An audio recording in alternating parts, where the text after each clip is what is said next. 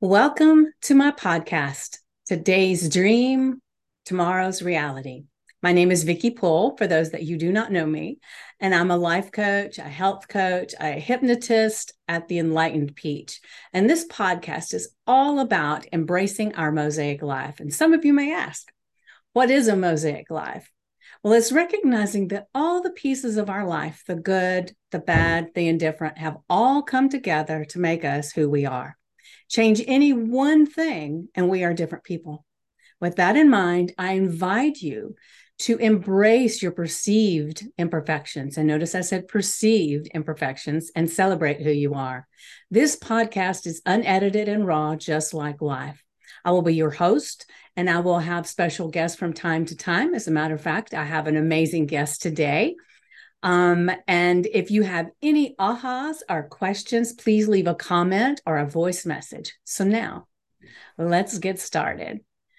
So I'm going to go ahead and read um, this um, bio that April sent me. But April and I are friends. We've known each other for quite a while. Um, and she writes April Berry writes sweet, sassy, steamy stories, and I can attest to that. She is a lifelong resident of Georgia and loves the Braves. April loves her hubby, son, and daughter, along with her fur babies. Um, well, you didn't even mention the iguana or whatever you have, but you'll have to talk about that. She enjoys banking, no, baking, sorry, reading anything with romance, binge watching shows, and the occasional margarita at her favorite Mexican restaurant or a blue moon at the ballpark. You can find all of her books links and social medias at linktree um, forward slash is that G? No, it's April Berry. Mm-hmm. So um, I'll be putting some of that out. So, and I'll get her to tell you a little bit more about all that. But uh, this is my wonderful friend, April Berry, and I'm so excited to have her on here because I did ask her um, a while back. And um, she's been a writer for a little bit now. She has quite a few books out and is always writing something. And, um, but I just wanted to share, like I said, we've known each other for a long time. And as a matter of fact, I actually did hypnosis sessions with April. And, um, and, and we had gotten to know each other pretty well before that. But during these sessions, there were several things that come to mind now. And one of them is that she wasn't an author then in her mind. She was an author with her spirit and her talent, but she didn't have it in her mind yet. And that was one of the things she said. I'm I just have this this thing about um, putting this out there right now, and we worked on that. So, do you want to talk a little bit about that? Sure. Um, and yeah, we had done hypnosis for a while, actually. Uh, I, the weekly visits were fantastic. Um, and it was probably the best therapy I've ever had. Huh. Um, and yeah, listen, I tell people all the time, I'm like, if you're having a life problem, you need a hypnotist. so, um, but I had started writing and I was really enjoying myself. But then, you know, I, and I knew I wanted to publish, um, and you know when you're working on stuff like that it's always one of the things you hear is it's best to start marketing yourself in advance of release you know and then you you hype up the book and that's how you get readers and that's how you get people to look at the books when they actually come out. So it's like you have to you know pregame before everything really happens. But my problem was is that i was stuck in this mindset that you know well i'm a writer but i'm i don't feel like i'm an author you know like who am i to call myself an author? I don't have anything actually published. And um you know at the time too i knew that i wanted to go um, the indie route um, for various reasons. And if you want we can circle back on that but i don't want to take up too much time you know going into that. But um i was really stuck on this you know that, that I don't I don't I didn't feel like that made me an author. Mm. Um, so and I we talked about that um, because I, and it just came up in conversation. Uh, we were not even really, we were getting ready to do a session, but we were, we always, you know, chit chat a little bit beforehand because, like you said, we're really good friends.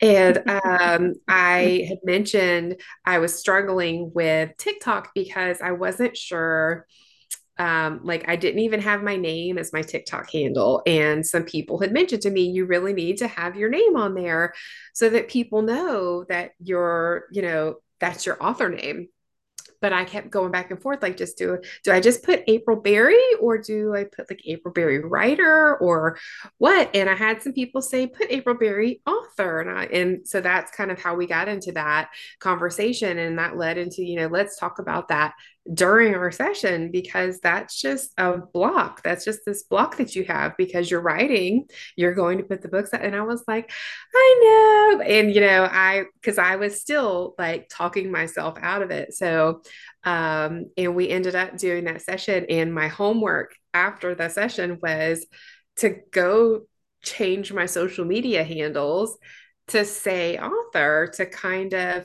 put it out into the universe and you know have it in writing and have it where i could see it too. And of course during the session you know we went through um envisioning what i thought it was what i wanted it to look like um, and try to kind of really see myself in that light. Um, and you really kind of drove home like you're doing the work. Um, you know you are an author even though you don't feel like one. And so we talked about that and I went and I did my homework and I remember texting you like okay I just did it you know? So and I mean I had to really hype myself up too. I mean I was and I'm I was in the car because I was like I just have to do it. Like if I don't do it now I'm gonna hype my you know I'm just gonna talk myself out of it. So I was like okay I'm just gonna I'm just gonna go change it. And I did. So I was like gotta tell Vicky. So, I mean, it felt, and I told you, I was like, oh my God, that was crazy. But like, and you said, well, how do you feel now? And I was like, it feels good. I was like, I'm really like, it was scary, but it feels good. It's like, you know, I kind of ripped the band aid off, you know? Um, so, and that was one of the, you know, that wasn't the most like, crazy moment that I think I've had, but that was one of the pivotal moments that I really started to believe like maybe I maybe I am, you know. Um so you know, I just I don't know, like I just needed I needed to talk myself into you it. You needed a little push. They needed yeah. a little push. Yeah. So, so what have been other things that have helped you to see yourself as not only a writer but an author? And I know I was saying writer before, but I guess author is the more the the better word for what you were going through.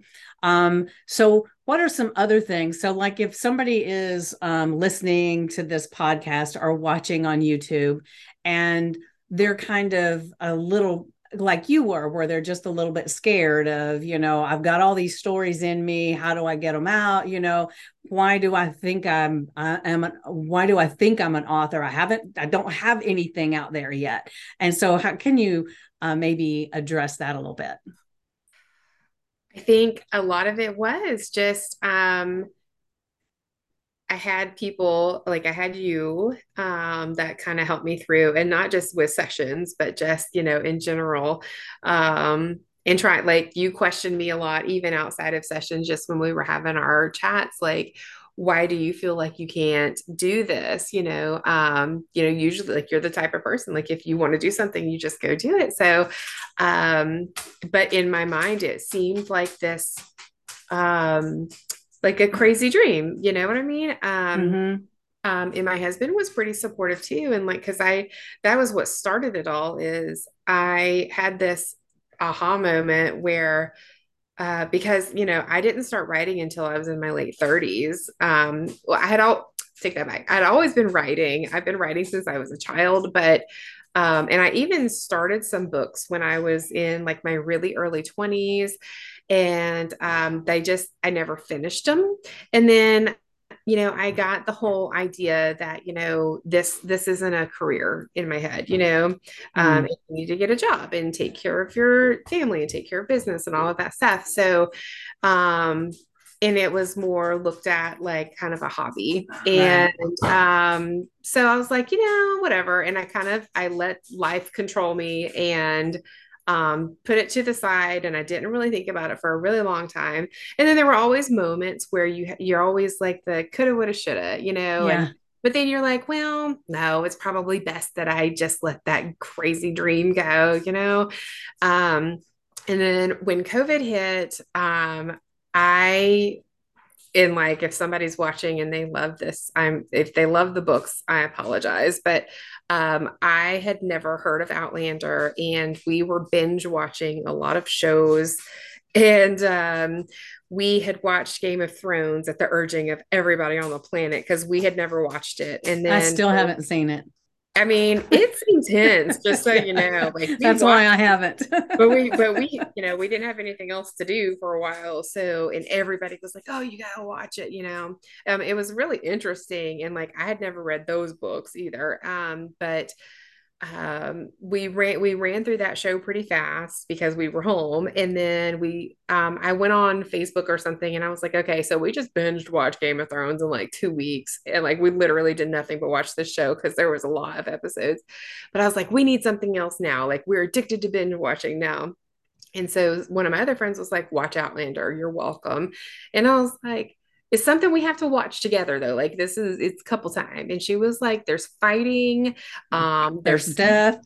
there's some smexy scenes in there yeah. uh, and they said there's actually a lot of history. And i was like oh history? Yes because my husband is a history buff you know? Um and but i was like romance? Yes give me all of that.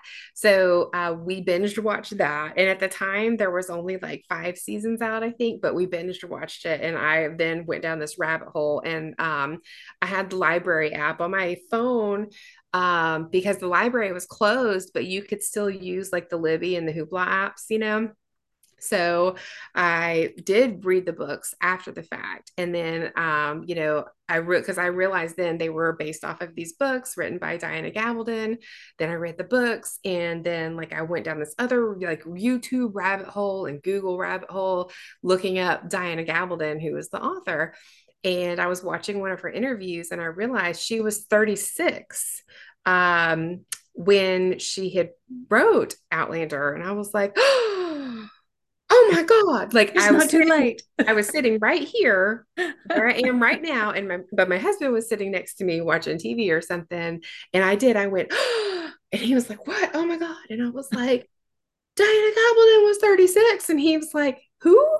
you know, because he didn't go down the crazy rabbit hole. Yeah, yeah. He enjoyed the show with me. That's that's kind of where it stops.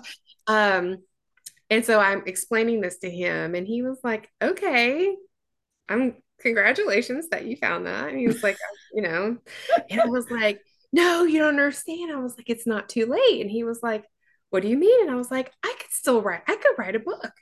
Because I was 38 at the time and he was like, okay. And I was like, no, I'm serious. And he was like, so am I, then do it. And I was like, well, I will. And so I like clicked out of the YouTube video or whatever, and I opened up a document and I just started typing some stuff, and the rest was history. So, um, but that's the thing. So I started writing and I got like really obsessive about writing the story. And all it was is I was like, I didn't even really know what I was doing.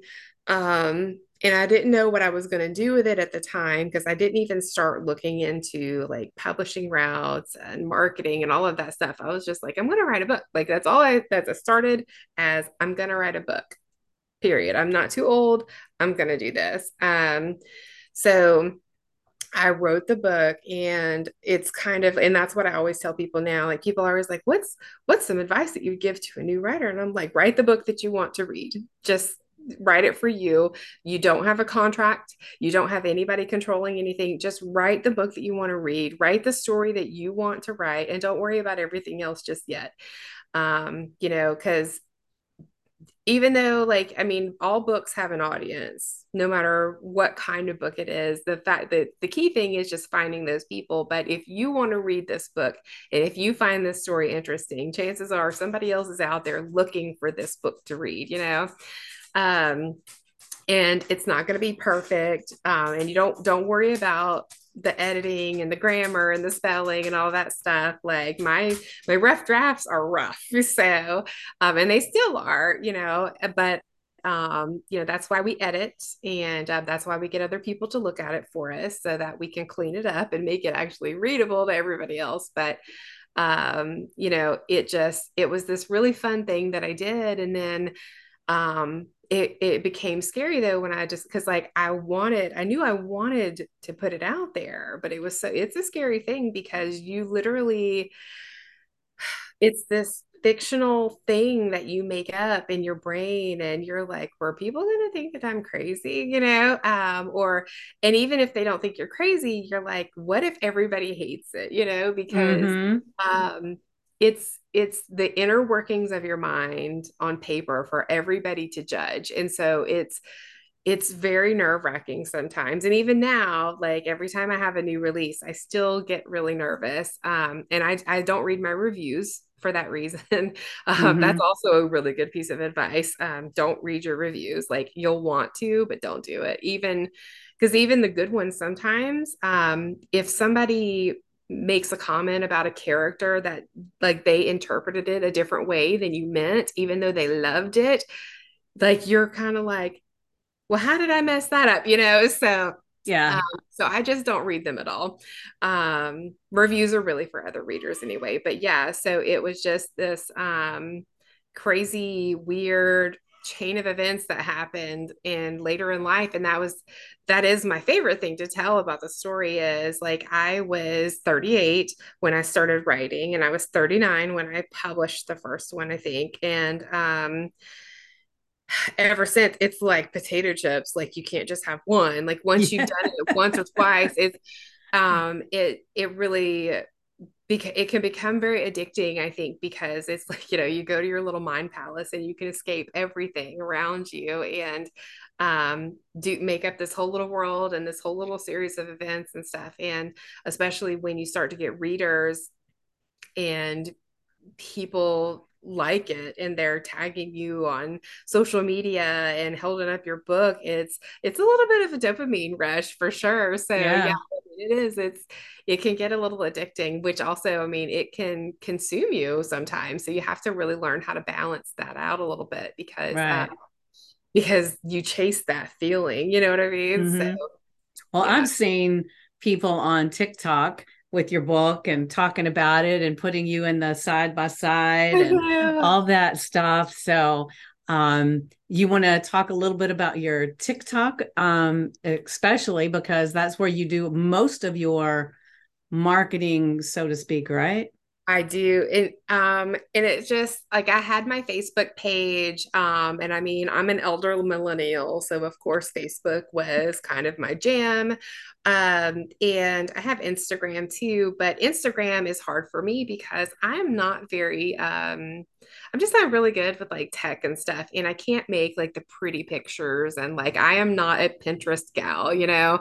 Um and Instagram is is full of it's it's very beautiful curated pictures. You know that's what instagram is. You're posting pictures usually. So um, i just haven't uh, mastered eye-catching photos of things. So um, i find that one to be a little more intimidating for me.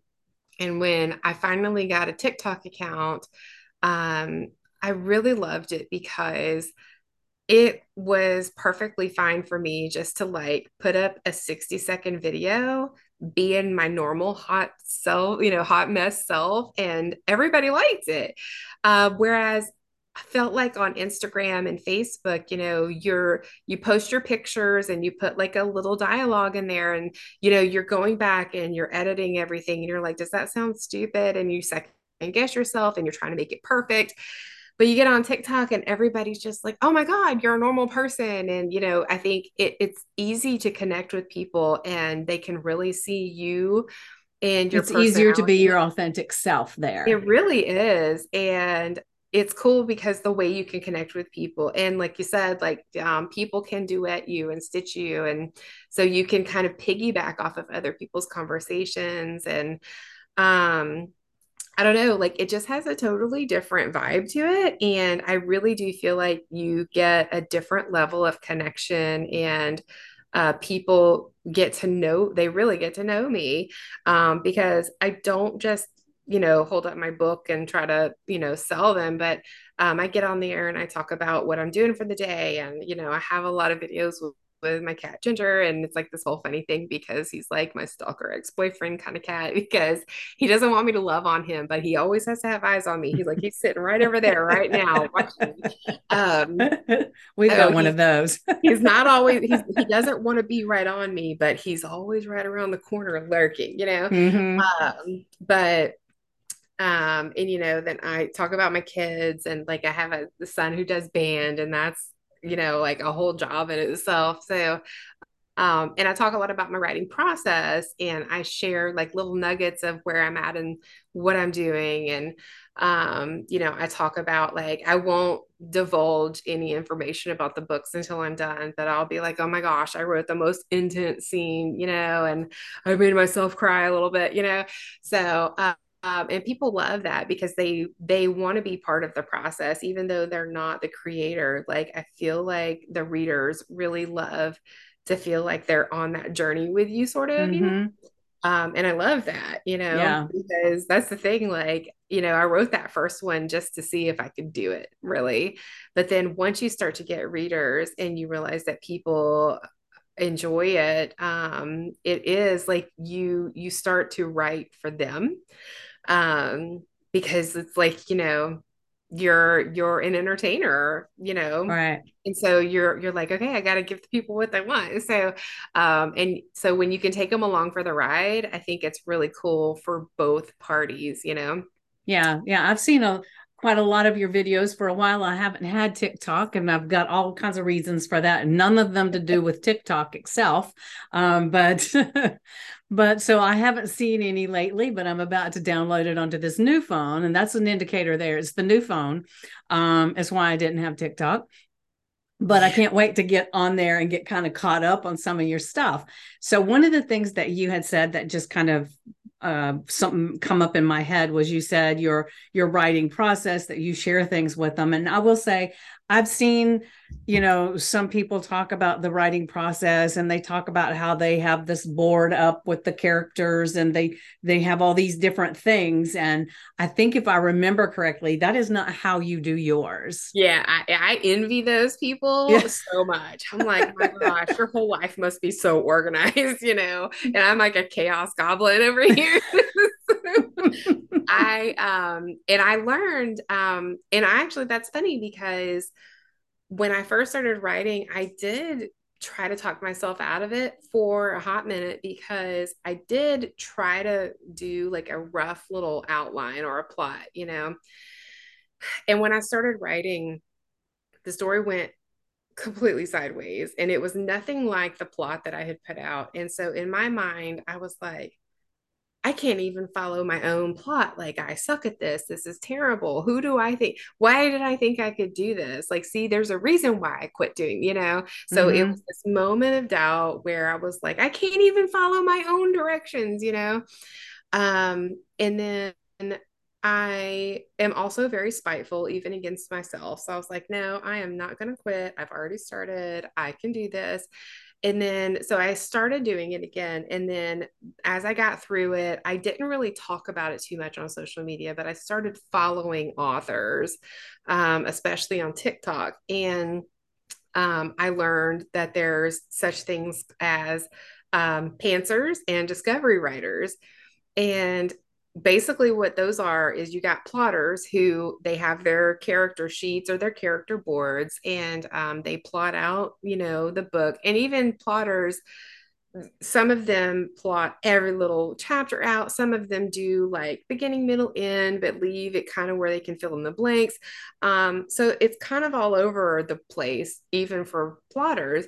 But you have um, pantsers which means you just sit down and start writing Um, and you might kind of have an idea in your head and you might make a few like character notes and stuff just so you remember who's got blue eyes and yeah. who, who wears that person look like cologne, you know. Yeah. yeah. um, but you generally don't have any kind of outline. And then Discovery Writer is where I come in and you have nothing. There's no notes. You just sit down. You don't even know where the story's going. You barely know where like the first couple lines, but you have this weird idea brewing and it doesn't even really start coming to you until you start putting your fingers on the keyboards and then all of a sudden like the magic just kind of starts to happen. So um, when i realized there were actually like other people out there who did this they wrote this way and they're successful authors you know? And i was like oh my god okay so i'm not terrible like it that's just not how my brain works mm-hmm. um, and there's nothing wrong with it you know so it was really neat and that's why and another reason i really love tiktok because there's so many people on there that i mean these same people are on other social media but it's just the way the content is delivered it it just provides so much more insight into things. And um, people were very um, giving on that app as far as talking about stuff like that. And thank gosh for them because like then I realized, you know, I'm not alone. I'm not doing this wrong. I'm just doing it the best way for me. Mm-hmm. And like mm-hmm. I felt like it kind of gave me permission to continue on that way. And so now like I'm a big advocate of, you know, if you can plot, that's awesome. But you know, if you can't, then don't worry about it. Yeah. Um, and like I, every once in a while, you'll see some gatekeeping um, where people are like, if you don't plot, you're not doing it right, and you should really try. You're just not, you're not trying hard enough. And I'm like, hey, you know what? Why don't you go yourself? Like, yeah. don't be on here telling people how to do it. Yeah. Like, but don't, but don't you find that that happens in just about everything, everything. you know? Yeah. And one of the things that I wanted to point out is that um, you were second guessing yourself because you weren't able to do this or weren't doing this in the way that other people were. And so many people let themselves get shut down from that. And then, especially the more they see other people spouting that this is how you do it, this is how you do it. And so they think that is the only way. And we're all individuals. And so just because and you might even somebody that's listening might even do it totally different than you do or the other two examples you gave. And it's perfectly okay. Find what helps you get your voice out and and do that thing to the best of your ability and it'll become something. It's don't give up because the picture of what you're doing doesn't mirror the picture of what other people are telling you to do. Yeah that was the biggest thing is learning how to filter out that kind of advice, you know, mm-hmm. um, realizing just because somebody can talk on the internet doesn't necessarily mean they know what they're talking about. Right. Um, and it's, and usually the people who speak with their whole chest and act like it's the end all be all, like if they have no flexibility, those are the people you want to run away from. Right. Um, because I think at the end of the day, especially um, writing, writing is art um, and it's a creative process. So, n- not one painter necessarily does things the same way as the other painter. And you never see people going, well, they're doing it wrong because they're not doing it my way, you know? That's right. So I'm like, why? Well, why some of them might, you never know. well, yeah, you know, I'm not in those circles, but there could be. I'm sure there's some people, you know, yes. that there's there's those pompous people and everything probably but yeah. you know um, so i just don't ever see that but you know that's the thing like this it, it is it's a creative process yeah. and so you have to find what works for you um, and tune out those people the key thing is though you do want to listen to seasoned folks and you know take little nuggets from people so that's kind of where you have to learn like okay who do i need to filter and who should i really pay attention to and what I always say is so now the first thing I do is if I see somebody on the internet saying something, I go see, do they have any books published? And that like obviously this is very specific to books, but mm-hmm. I do I'll go look to see if they have books published um, what the books are about and um, how long the book's been out and how many reviews they have, because that'll give you an indication of their sales. And usually, the people who um, are very um very quick to say like this is the only way or this is the right way. Usually they don't have anything to back it up. And a lot of times they're trying to sell the program that teaches you how to do it their right way.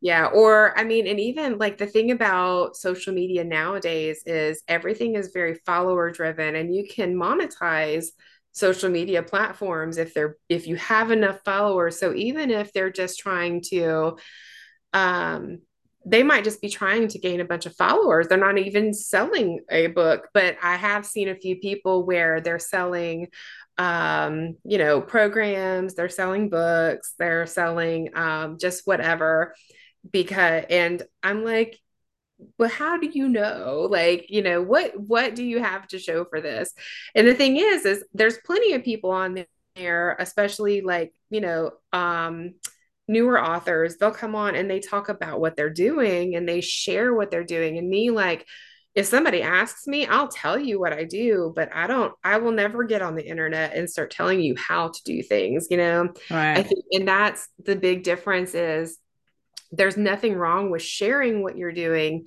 and talking about what works for you. But I think it's really important to learn to listen to the way people are giving their advice um, because there are people who are very successful who just started out but the the most successful people realize that not everybody's going to do it the same way and you have to be flexible because just like everything else this kind of the book market changes constantly.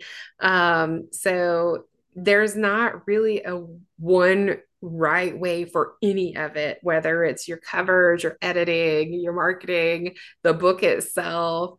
Um, you know, there's just so many variables. So that's why I say, like, pretty much listen to everything take everything with a grain of salt and you know pick and choose what you what works for you or what really strikes a nerve with you but the people who are very like steadfast and like this is the way you do it and this is the only right way those people run away just run away. Like don't engage with them either because that's exactly what they want. But um in like uh we actually my friends and I got together and we started a discord for writers. Uh it's called the romance riot but we have all kinds of authors in there. You don't have to write romance books. We we encourage it. You know, we always try to get everybody to come over to our side. But um, you know, even we're like, just put a little bit of romance in there. Yeah, like, yeah. The whole thing. But um, you know, we, we made that because we wanted a safe place to share ideas, ask questions, and um, but we're not on social media because the one thing I will say about social media is you can't really be marketing books and giving writing advice at the same time because algorithms will pick one. And usually it's not going to be the one that's going to make you money so um i didn't have a clue about that. we so that's the thing if like with the i've seen where there'll be authors that talk a lot about writing in the process and giving advice and stuff. And then when it comes time to actually market their book, they are not capturing readers. They're only being shown to other authors, which authors should be readers.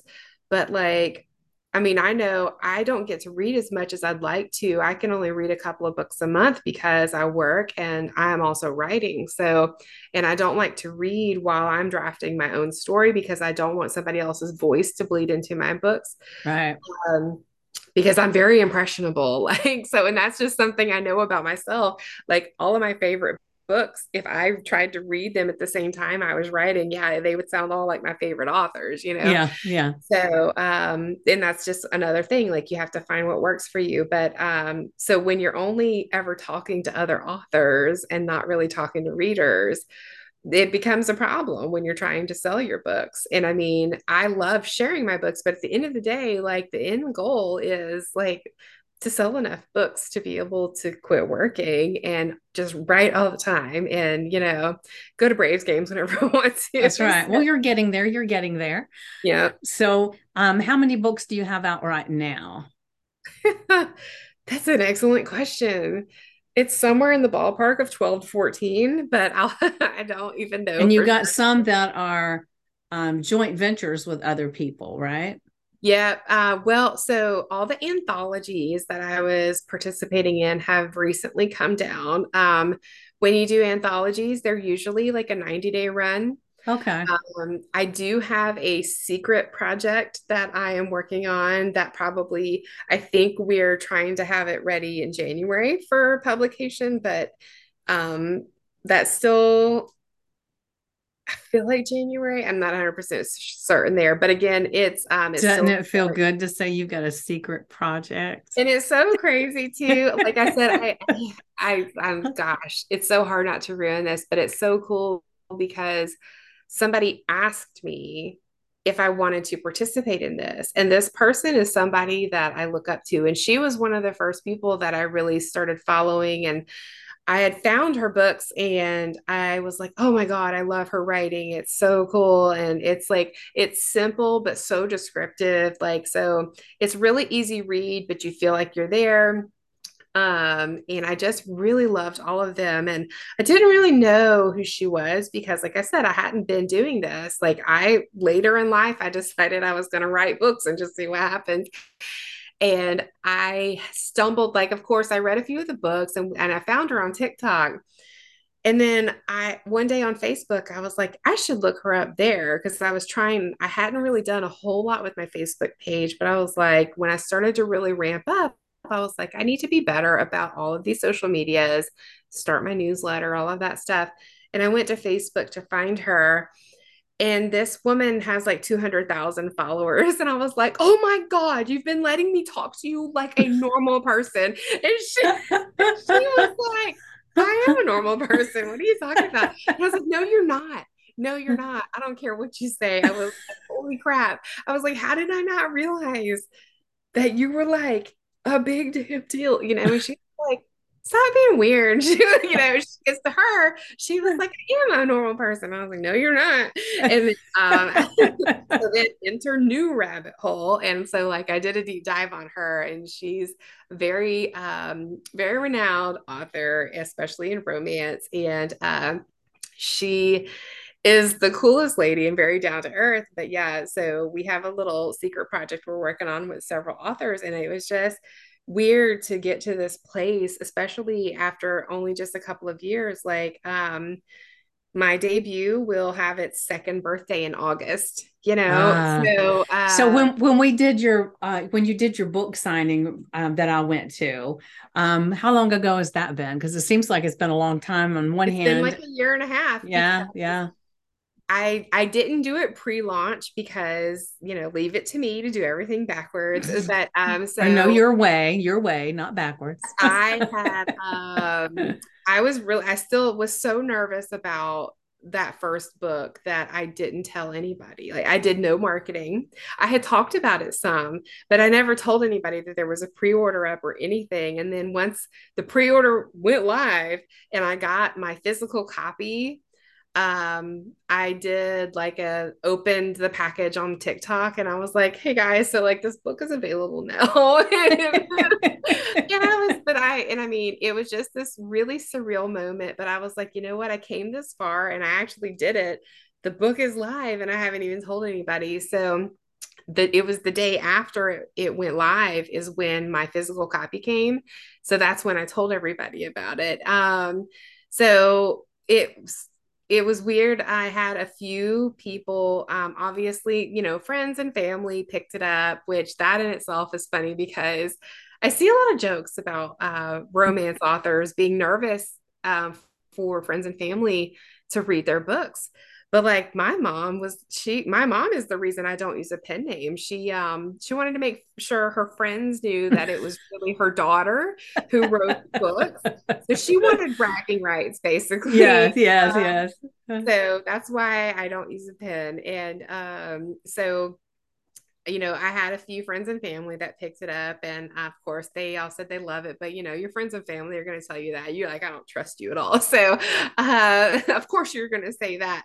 And then um, I got my first random stranger from the internet though, and she found me on TikTok and she had done a review on Amazon and Goodreads. And then she commented um, or it was an Instagram post. She made an Instagram post and tagged me, and I was like, what is this? Oh my God. and I was like, who is this? And so I'm like, do I know them from somewhere? And like, because I was just certain that it was somebody that I knew and it wasn't. And i like just boohooed over that. Like it was happy tears but i was just like oh my god a stranger on the internet just gave me five stars. Like that's so crazy. And um you know and i was so excited to get like those first 10 reviews you know? And so that first stranger was just crazy. And i still she still gets all of my books um she always gets a signed copy and um, i know she's in my personal um, address book because when she ordered signed copies, I was like, You are forever going down in history as my first stranger on the internet who read my book and liked it, you know. Um, so I I love I just love her, um, and she's she's still just as excited about every release, you know, and I love it. It's just crazy to think that. Um, and then so it it just it actually started catching traction a little bit and then I got the idea for another book. And that was also interesting because I had actually started writing something else, went to see you. We were about to have another hypnosis session. And you were like, So tell me what's going on. And I was like, I, I hit a block in this story. Um, I said it was going really well. And then I just, ah, no, it's not happening. I said, and then all of a sudden I have these other this other weird idea popped in my head and I have these characters like yelling at me and I don't know who they are where they came from. The town is not the same town that I'm trying to write in. Like, I don't know what's happening.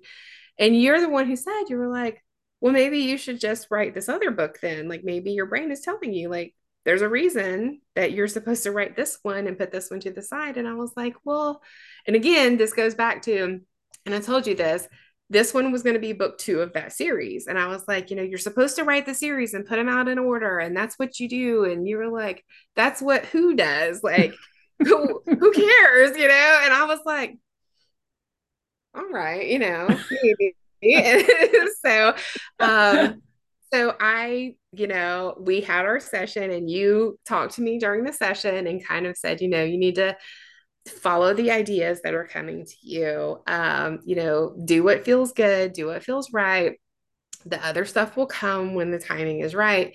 And so I went home and I started working on this other book. And that other book turned out to be my most popular book I have written. And I wrote it faster than any other book I've ever written. It was dying to get out, wasn't it? It poured out of me. I wrote it in three weeks now that's not all the editing and everything, but like it's, you know, it's a decent sized book. And I read it in three weeks. And it was just like something for whatever reason, my brain was like, you have to tell this story. And it is, it's my most popular book now. Um, even now, everybody loves that one and everybody's mm-hmm. like, that needs to be a movie you know so um it's and it's such a sweet cute story too but yeah um and then i did and eventually go back to the second book of the series. Um, it took me a while to finish it. Um, but once I did, it felt right. Um, and I actually ended up writing a couple of books in between before I went back to that one. And I feel like looking back on it now, I don't do that to myself. Now it's like if I get a different idea, and we'll because that's actually a good point because we were going to talk about the Anam Cara anyway. But um, mm-hmm um, I've given myself permission to follow the voices, like go where the inspiration takes me. And so I'm really, I have different projects open all the time now. Like I might be working on two or three different books at a time because I listen to the characters and the story that's happening because those are the best stories that I write. Um, I there is such a thing called writing to market, and I really I envy those authors as well. And I think the more you write, the more comfortable you get um, writing things that are popular without having to really think about it or try to write to market. It's just kind of a natural process the more you do it. But um, I don't I can't do that. I can't sit down and say these are the tropes that are hot right now and and these are what's selling and this is what I'm going to write. There's a ton of writers and authors that they they look at what's good what's selling and they can sit down and write books that will sell and that's what's writing to market. If i try to force that it never turns out good. The stories are not good you know? So it just i think it takes a very practiced hand and a very patient person to be able to create these excellent books that are written on purpose you know what i mean? Mm-hmm. um, mine are all over the place because it's i don't write like i write the books that i want to read still. I write the stories that are screaming at me the characters that are talking to me and um those are definitely the ones that like you know you can tell because there's been a couple of times that i was trying to push through and i have readers that help me while i'm working on my books and they can tell like you're not in this. Like you don't like your heart is not in this. They're not talking to you. You need to put this one off to the side. So i've given myself permission to just you know write whatever is inspiring me and it is what it is. And um, you know not everybody in the industry will recommend that. Um, and certainly like that can hinder success for people sometimes just because you know it is a business. So you do have to kind of learn how to balance like I want to write what I want to write, but I also have to, you know, get the readers interested, you know, mm-hmm. because right now everybody's kind of chasing that thing over there. So um, it is a bit of a balance, but I think as long as you have your expectations set correctly, but still let yourself think, you know, I still can be successful with this. I just have to figure out how I'm going to do it.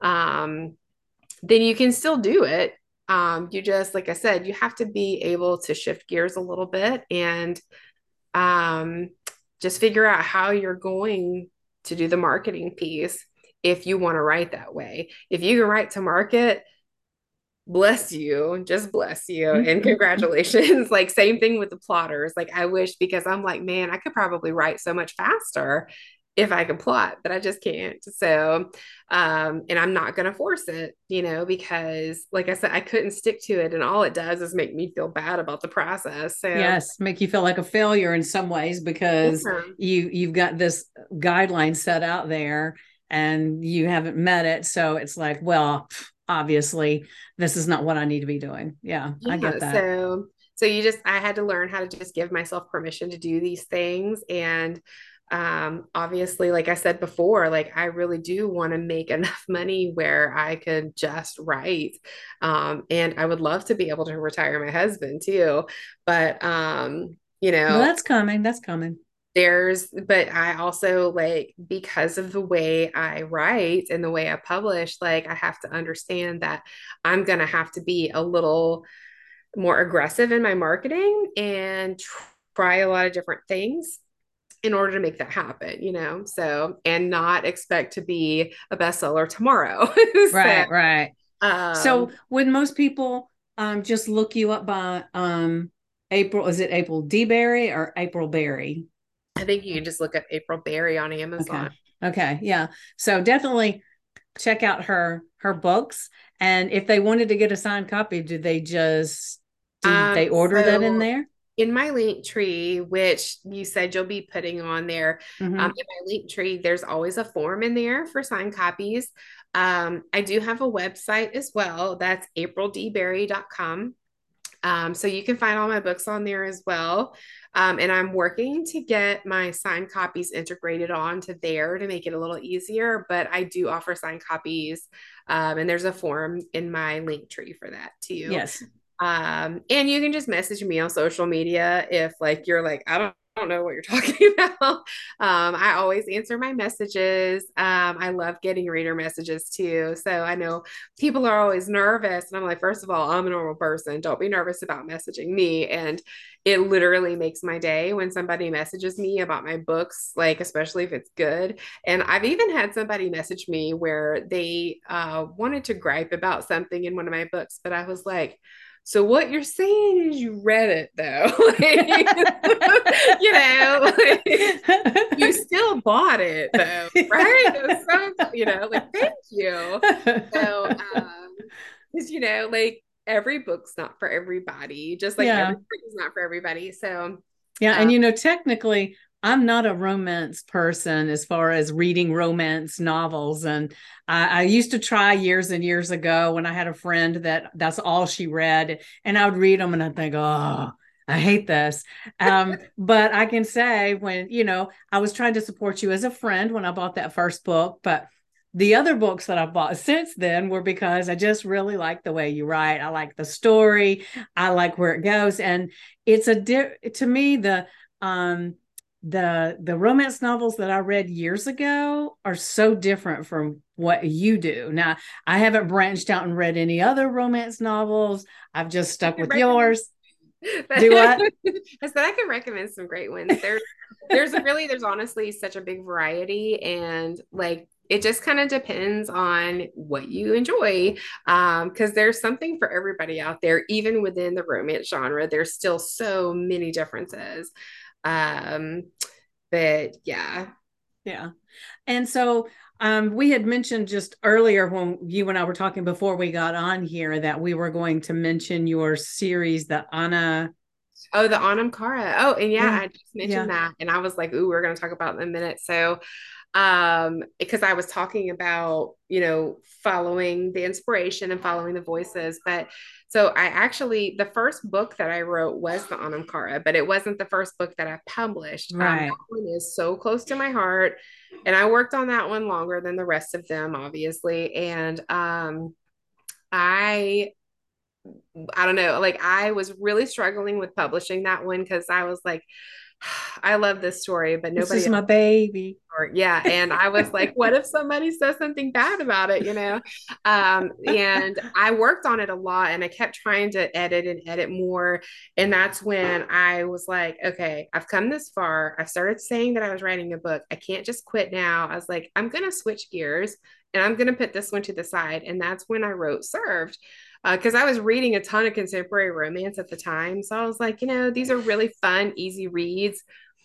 Like, I love reading contemporary romance too. So I was like, let me just try my hand at this and see what happens. And I actually enjoyed the story. So I was like, I think I'm going to go with this one. The editing went a little bit easier for me. And at the end of the day, like, I was not as emotionally attached to it then as I was the Anam um, so I published it first and people were receptive to it and it ended up doing really well. And I still love it. And like I have my little served cup and um, it was my debut. And um, that one is like my second best selling book. Everybody loves it. They they follow the series through. They love the characters. People always enjoy when I have a new one coming out. So um, I do um, too.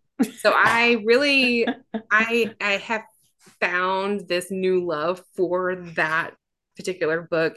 Um, I still think the Anam Cara is probably my favorite just because seriously it was like the first one. It really just like this weird story. And, it, and it's in a like the um the the setting of that one it feels so different from the setting of these others that you have which is so, so funny though because they're both kind of small towns mm-hmm. Um, and they both are kind of set in like a square of a small town, but the vibes are totally different. Yeah, yeah, yeah um, definitely. And so I love that story so much. But the thing is, is so um, it doesn't end on a cliffhanger. It's called a lead in. So I don't want anybody to to not check it out because of that. But um, and this is like this huge debate because I have a lot of people, the handful of people that actually have read that book really love it. Like, um, and I have people constantly asking me when the second book's coming out.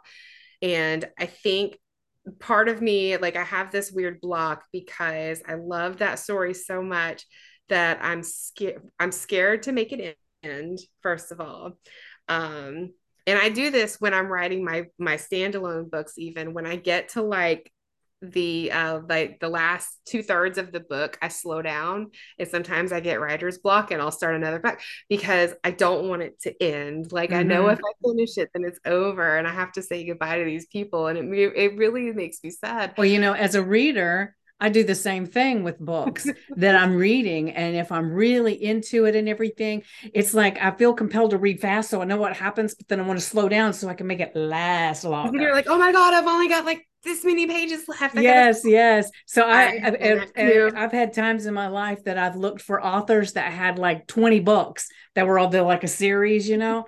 I think I want to do that one because I know it'll keep going.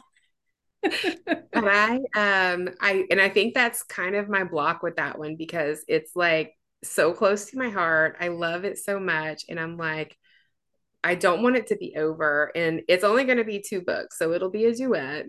Um and on top of that I'm like can I do it justice? Because I love the first one so much and it's like can I do it?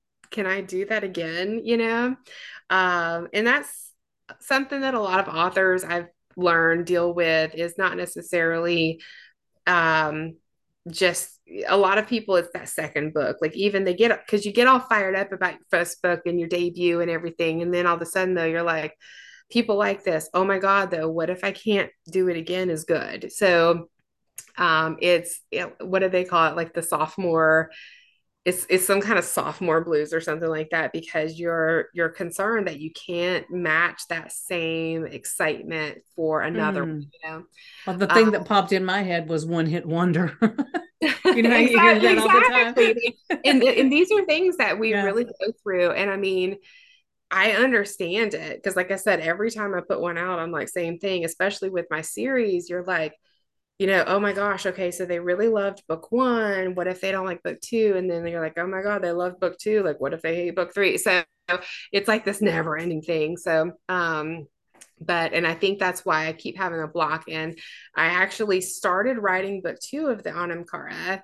And um, again, I got this weird block and I started writing something else because the characters were really yelling at me and I had like a few scenes even that popped in my head when I was listening to some music one day.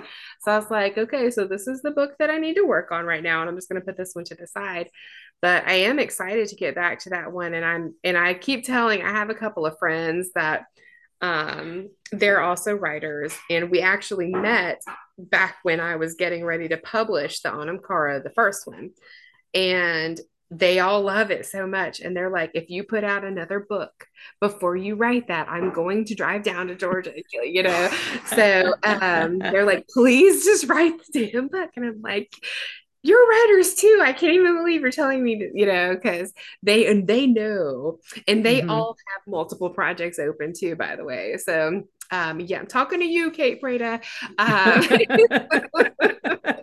but um, so i'm hoping to get back to that one because i mean like i under like i kind of have an idea of where it's going to go and like i've written the first chapter and um we actually so we had done the hypnosis thing and the thing about the first book is um you know without spoiling too much like there's some past life regression there. Um there's some reincarnation um, and she's got a lot of dreams about these people and places and things that you know definitely she realizes she thinks at first they're just dreams but then over time she realizes these are things that have happened but they were not in this time you know? Um, and we were doing hypnosis sessions and it kind of came up in conversation that you know you could do past life regression and how cool would that be? And i was like i I need to do that for research, like, because that is something that I do want to touch on more in the second one, you know. Um, and that I mean, a lot of writers do things like that where, you know, they'll they'll learn a new thing just so they can, you know, successfully write about it, you know, and understand right. it. So I was like, yeah, I need to do that because that's going to be in the next story and it ties in so much to the first story even, you know. Um and that was such like an intense experience um you know and like I remember I I was crying while I was under um, and you asked me, you know, for a minute, I was like, no, I'm okay. But then finally I was like, no, I'm done. Like, I can't, like, this is really intense. I need to stop. So you, you walked me out of it, you know, um, but it was definitely this wild experience, you know, and it sat with me for a really long time. And I still think about it sometimes. And I have like little flashes even. Um, and I think there's just something like, especially when you're creative um, and then you unlock that part of your brain, um, you're just going to continue to see things like that. You know what I mean? Yeah. Um, so it it was just crazy to to go back and see. It was almost um, like scenes it was like scenes of a book or scenes of a movie if you will i guess um, and it wasn't necessarily like this whole linear thing playing out. It was like you have a little quick scene and then you switch and you're kind of somewhere else you know?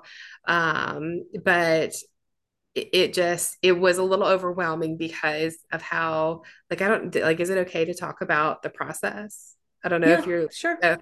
uh, because you I, have I think I told you this. I was like, I think I might be weird for me because I have this really insane fear of death. And um all things death related make me like super uncomfortable. And that's how you do the past life regression though. You start from like you're going to your death and you're walking backwards almost to, you know, and then you keep you go to this place where you know you go through a few little bits and pieces but then you end up you know kind of at your deathbed or right there at the time of death. And um you're walking through how did that happen? And you know that's the thing it's not like there's a big note on the wall and they're saying like you know this patient had this going on.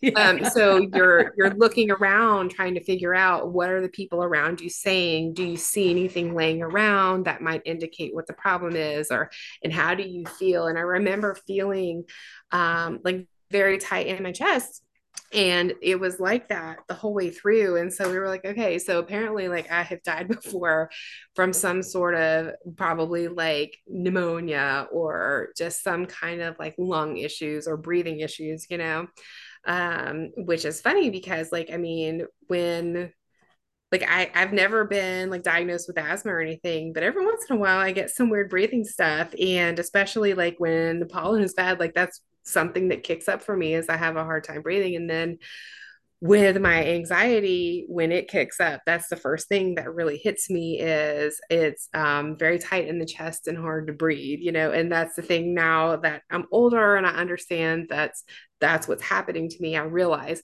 this is an anxiety attack and it's going to be okay and i have to like walk myself through it but you know when you're younger and you don't know what that is it's really scary sensation so um and we that's the thing though i walked out of there and so we didn't really get time to touch on everything and what exactly was going on but it was though i mean and i wasn't it was the it was a weird feeling because i wasn't like scared and I wasn't necessarily like really sad. It was just very overwhelming feeling.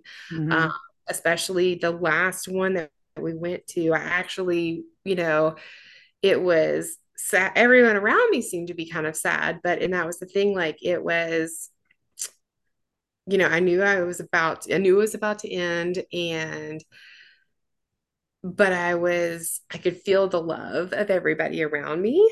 Um, so it was just the it was just a weird sensation. Like I don't even know how else to describe it, which is terrible because I'm telling you people that I'm a writer, but but it was well, when you was, write about it, you'll know all the nuances to say. I tell you all the time, I'll be talking to my mom and I'll be trying to tell her something, and she's like, what? And I'm like, never mind, you know, because it doesn't make any sense, but I can sit down and write a whole book, you know? So that's, I guess, like the writing Yeah. aspect of it is just a little bit easier for me. But, um, but it was, I just, I remember that sensation, like of feeling really loved. And I knew that people around me were sad, but I wasn't, this, it was like I knew that I was ready go but and I was sad that they were sad. Um, so it was just kind of overwhelming though, being at that moment, you know, in your in a previous life, and knowing that that was what's about to happen too. Um, but just knowing that, like, obviously, I did have people that loved me.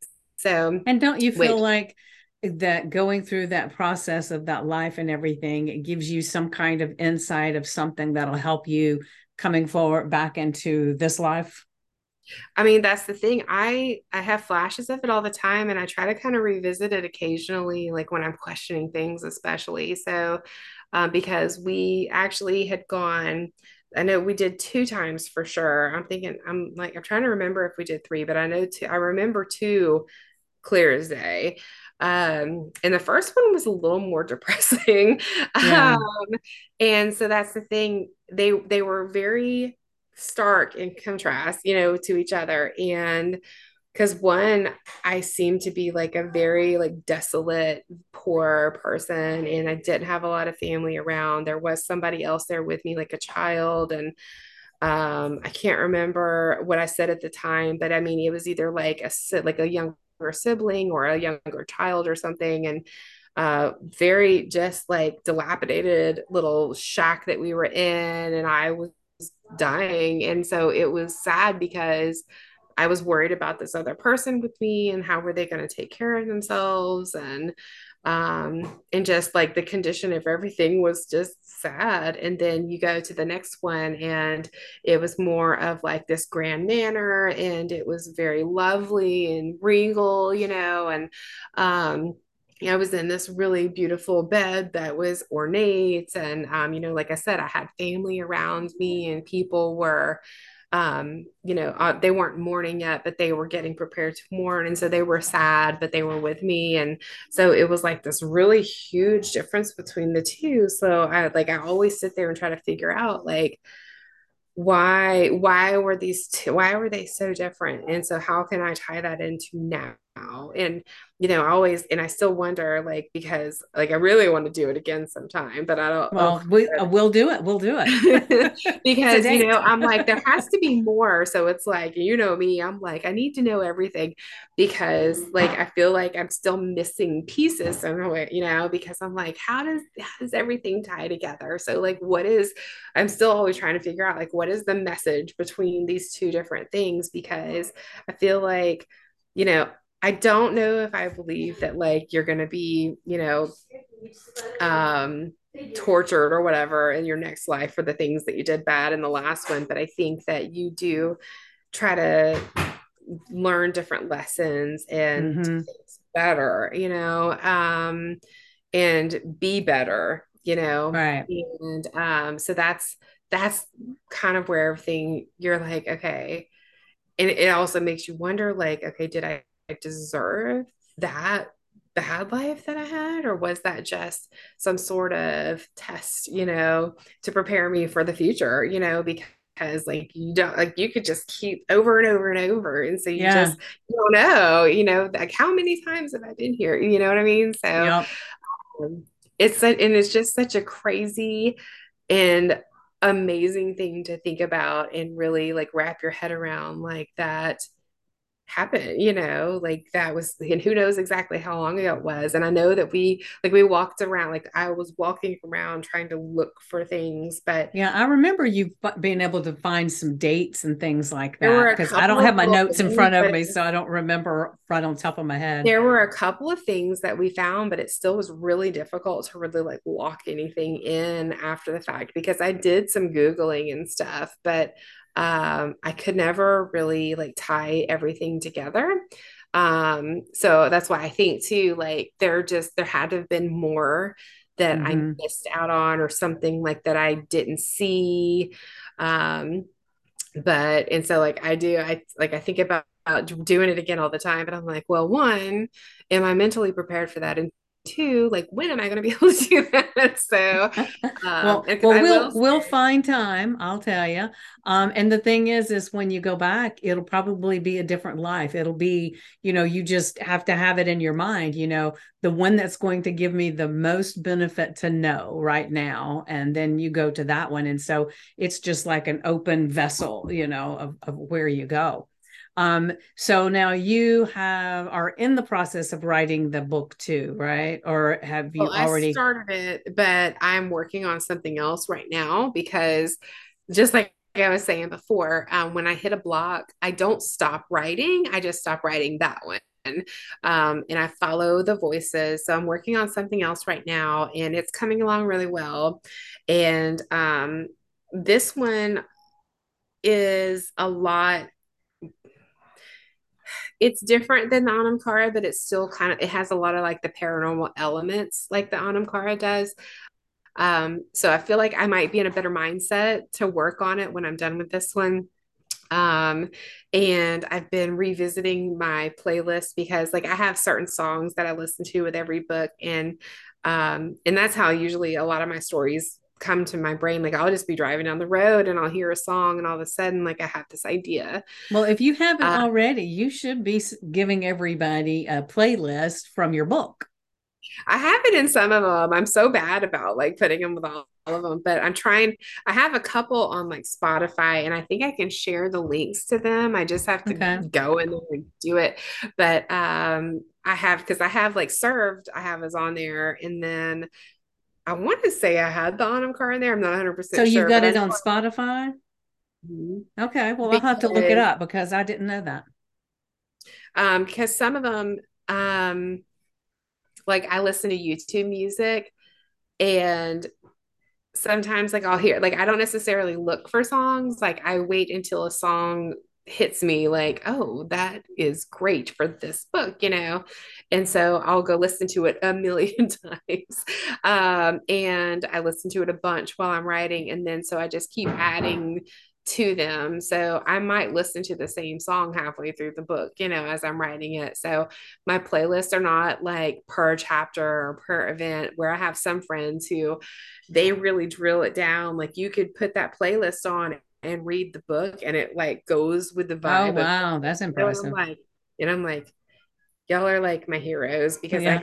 I, you know, but I'm like, I'm like, I give you a few songs that give me the overall vibe. And if you get them in order, you're doing great because I usually just throw them in there, like when I think about them.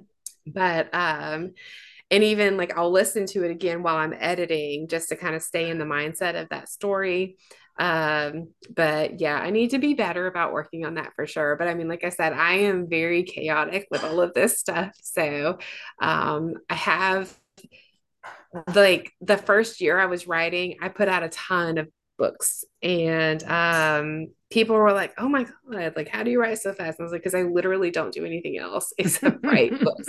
Um so um i like at the end of last year, I finally slowed down and then started to focus a little bit more on marketing and the business side and kind of started working. I had a website forever and I just never really did anything with it. And so I finally got my website semi organized and things like that. But um, so this last like six months, six to nine months now, I've tried to focus a little bit more on the business side of things, but I continue to write. It's just been a little bit slower. And then, like I said, with work, um, it definitely slows it down. But um, you know, I still am managing to get some done. And um, once I get to a certain point in the story, like the one I'm writing right now, like things are getting deep. So now, like, my brain wants to know what's going to happen next. So I'm more motivated to get the words out. Um, so I've been writing a lot after work the last like couple weeks, but like today, today was like I said, it was like the Mondayest Tuesday ever. Um, and then like I had to cook dinner and get ready to do this. So I was like, yeah, I'm probably not going to write anything tonight. And I, and I was thinking. I was like, I am not going to kill myself over it. Like, it's fine it's cool no worries you know yeah well, uh, well i will say i know you're my friend and everything but one of the main reasons i wanted to get you on the podcast is because to me you're amazing and huh. it is you know one of the things that i talk a lot about to people in in this podcast and i created it because um i i i have written some i have like I don't know how many notebooks with different stories and stuff in there. And I haven't really done anything with them. And I'll put them all away for a while and then I'll pull them back out. And so you're an inspiration to me to get the stuff out and actually play with it a little bit and make it fun.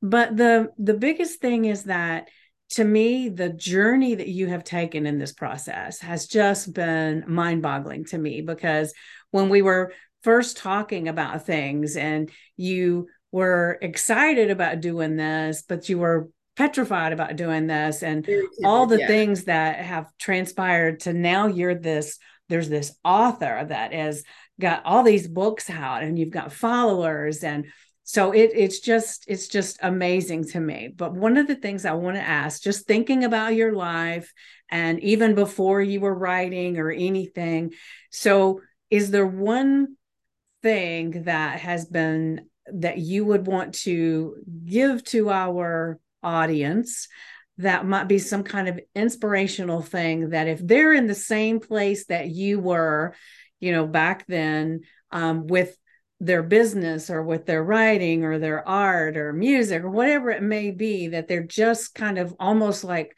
constricted and not able to do anything. What's the one thing that you would want to give them to maybe help them come out of that? Do it afraid. Um, and it's never too late. That's the biggest thing. It's never too late. Um, it, it might not be easy, but it's never too late. Um, and like I can't speak to everything, but I can say as far as writing goes, like there's no there's no one right way. There's not a timeline, especially when it's your first book, you know, don't get hung up on, you know, publishing and contracts and everything else. Just write for yourself. Um, see if you just finish it, just finish yeah. it. And it doesn't have to be perfect. Like let yourself write this book with all the mistakes and don't care if anybody else is ever going to like it. Um, just write it to say that you did it, you know. Mm-hmm.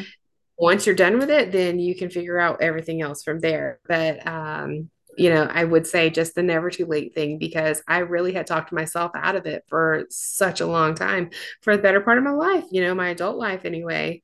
Um, and I just had this moment where I was like, it's not too late, you know? And it took me seeing another, like a very successful person um, realizing that they did something later in life and it worked out. And then, you know, when you start to really think about it, there's a ton of people who worked on something later in life and became successful, like Morgan Freeman. Okay, everybody knows who Morgan Freeman is.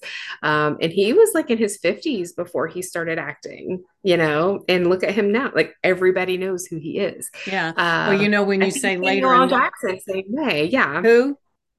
Samuel L. Jackson also, okay. I think, was a little bit older when he started. Um, and they're actors, you know, but I mean, there's examples in so many industries where there were people who um, just they weren't in their early 20s you know doing these phenomenal things but you know so um and i even think back now i said you know i think that life stood in my way for a reason like i would suggest like if you're in your 20s and you want to write write the book don't wait. But you know if you let that time pass you by don't worry too much about the time that you pass by but look at it more like now you have all this life experience and you've probably had a gamut of emotions because you've lived all these different experiences. And i think that that probably made me a better writer than i would have been when i was 20 years old.